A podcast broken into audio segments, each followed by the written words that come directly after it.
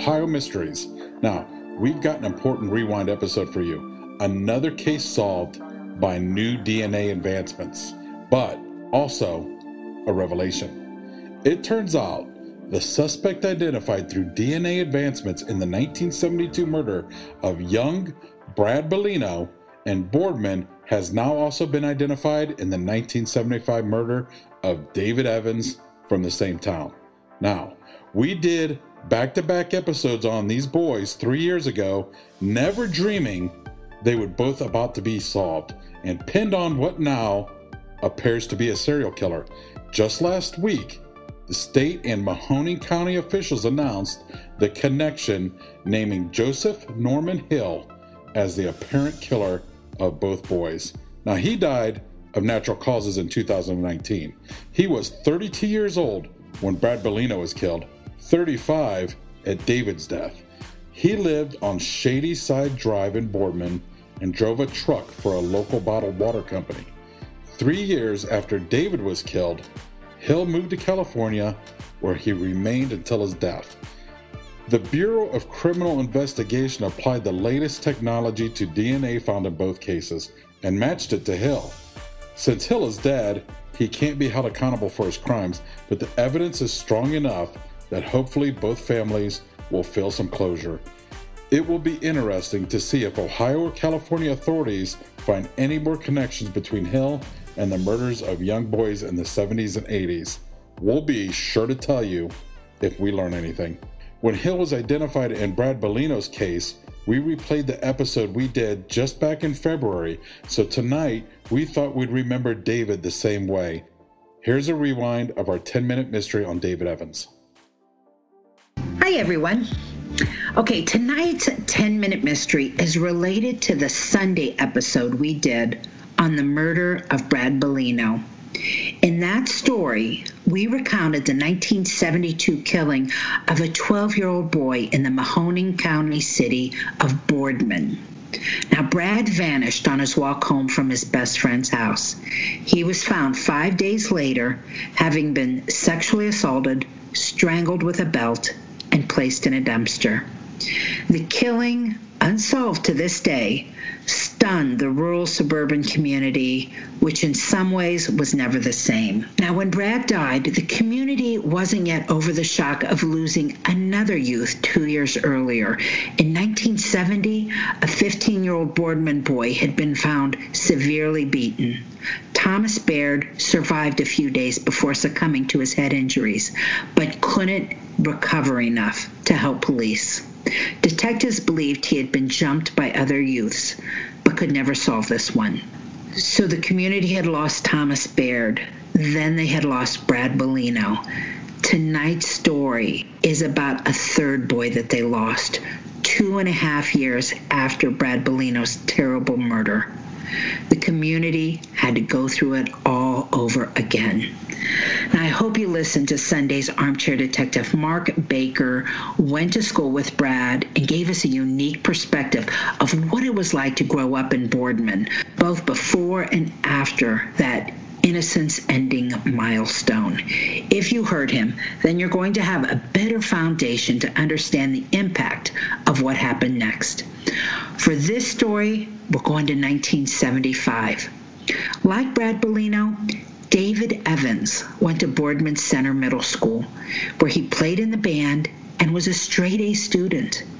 He was 13 years old in 1975. That was a year older than Brad when Brad was killed. David Evans lived on Ridgewood Drive with his parents, Peter and Gracie, and his older siblings, John and Eileen, and a younger brother, Tommy. He was a reserved boy, probably at least in part due to the medical battles he faced in his young life. He was born with a narrow hand missing two fingers.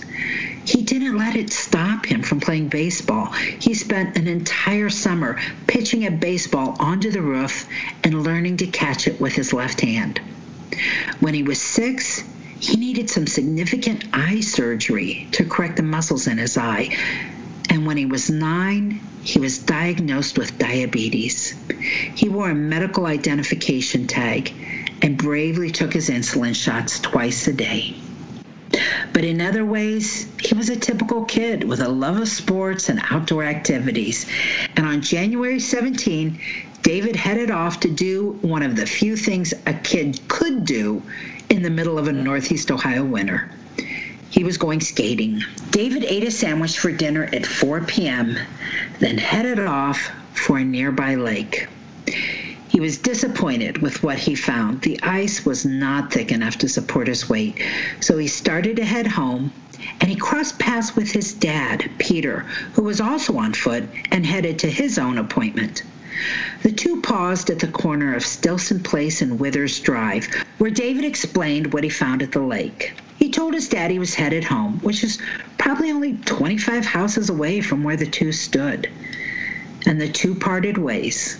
It was 6 p.m. Peter Evans made it home before David, and with darkness longing have descended, he and Gracie were getting worried. Surely their son should have been home by now. Did he stop at the high school to watch a basketball game? They made a phone call. He wasn't there. Was there an accident and David taken to one of the area hospitals? They worked the phones again but no one had received an injured boy in their emergency room. Finally, Peter and Gracie Evans got in the car and drove around looking for their son. It was about 11:30 p.m. when they made it to Stilson Place and Withers Drive, the last place Peter had seen his son five and a half hours earlier. David wasn't there, but Gracie spotted his red knit hat. It was lying on the ground. The snow trampled about it in a three foot circumference. For the next six days, police, friends, and family scoured the area looking for David, especially in the area of the snow covered Boardman Park and Mill Creek Park. Adding to their urgency, they knew he was long overdue for his next insulin shot. The National Guard added a helicopter to the search. Meanwhile, police were conducting interviews and polygraph exams. David's entire family took the lie detector tests and were cleared. On January 23, five days after David vanished, the search ended. A Boardman realtor named Hugh McCall and his wife were in the rear parking lot of a business at Market Street and Boardman Poland Road. Hugh opened the door for his wife. Then the two of them noticed, not five feet away, a flash of color. It was a denim clad knee sticking out of a snowbank by some bushes. They investigated and found David's frozen body. They were less than half a mile from where Brad Bellino was found two and a half years earlier. David was lying on his back, one knee bent, the other leg straight, his hands on his chest. He was fully clothed, still wearing his blue jeans, blue plaid jacket, maroon sweatshirt, and tan boots. But the clothing around his torso was bunched up around his neck as if he had been dragged by the feet to where he lay. Coroner Dr. Nathan Belinky found David's left wrist had been broken after his death. There was also a small puncture wound in his back, a perfectly round hole, an inch in diameter and an inch deep, right above the waist. Investigators still have no idea what caused that hole. It wasn't made by a knife, it wasn't made by a bullet. There was minor bruising under his chin, right eye, and left ear, but little blood. And unlike Brad Bellino, no signs of sexual assault. His cause of death was a diabetic coma. There was one other odd finding. David had eaten that sandwich at home at 4 p.m., but at some point after his disappearance, he ate a large meal because he died with a full stomach. And yet, incredibly, Coroner Belinky concluded that there were no signs of foul play, no sign of a crime, and that David died of natural causes. Peter and Gracie Evans couldn't believe it. They called the report a comedy of errors and criticized the coroner for suggesting their son had walked himself 15 blocks from home, ate a large meal, laid down to die by some bushes, and managed to bruise and puncture himself, not to mention break his own wrist after death. Peter Evans told reporters he believed his son was abducted. He was too shy to accept a ride from a stranger willingly, always kept his parents informed of his whereabouts, and knew he would need his insulin shot the next morning. In a very unusual move, the angry coroner fought back chiding the parents and the media. After seeing the Evansons give an interview, he released a statement that said their comments were unfounded and that while he would never normally participate in a public debate over a case, he felt the need to defend himself. Incidentally, the coroner statement revealed a couple of things that hadn't been public knowledge before. The Evanses had told him that a month prior to David's death, there had been several hang up phone calls to the house. It was enough of a harassment that they actually reported it to the police. And we also learned that after David's death, before his body was found, David's parents had received a ransom call demanding $500 for the return of their son. The ransom caller never called back to complete the plan. Given the growing hostility between the coroner and David's parents, the Evanses asked the FBI to get involved. But back in 1975, they lacked any jurisdiction in the case. Fortunately, Boardman Police Chief Grant Hess disagreed with the county coroner and kept his detectives on the case. Even as recently as the early 2000s, cold case detectives were cracking open the file for another look. Given the tension in Boardman over the Bellino and Evans murders, it was easy to want to blame both of them on a single killer. There were similarities. Two boys, 12 and 13, abducted from the street. But Brad had been sexually assaulted. David had not. So, what was the motive in David's case? Police said the lack of a crime scene complicated things. The hat indicated where it began, the bushes proved where it had ended. But something happened between those two places. Knowing that location could provide new evidence.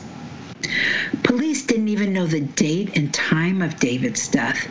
Because his body was frozen, it was impossible to narrow it down. But not knowing when David died could make the case more similar to Brad's than might otherwise be obvious, because Brad had been held prisoner for a full day before he was killed. David had that meal in his stomach that wasn't there when he left home for the lake. It certainly seems possible he had been held against his will and perished because the killer had kept him from his insulin. One final note on this Dr. Nathan Belinky the coroner who refused to rule David's death a homicide. In 1993, at the age of 79, he was found guilty of supplying pills to drug dealers for resale. He was forced to resign, surrendered his medical license, and served six months in jail. That's it for our midweek 10 minute mystery. We'll see you here Sunday for our next regular full sized Ohio mystery episode.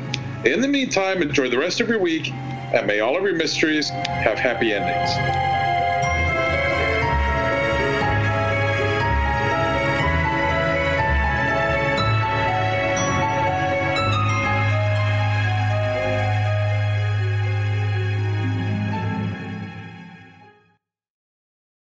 The Korean War has sadly been known as the Forgotten War, but half a century earlier, the United States was locked in a bloody conflict in Asia that's been all but erased from the history books. Hi, I'm Alex Hasty, the host of Ohio versus the World, an American history podcast on the Evergreen Podcast Network. In our newest episode, we speak to experts about the Philippine American War, America's first Asian counterinsurgency conflict. The heroes, the villains, We'll discuss President McKinley, Admiral Dewey, the vicious brutality of the fighting, and the scandals and war crimes that nearly sunk Theodore Roosevelt's presidency. Check out our show, Ohio versus the World, on the Evergreen Podcast Network for our new episode about America's most forgotten war.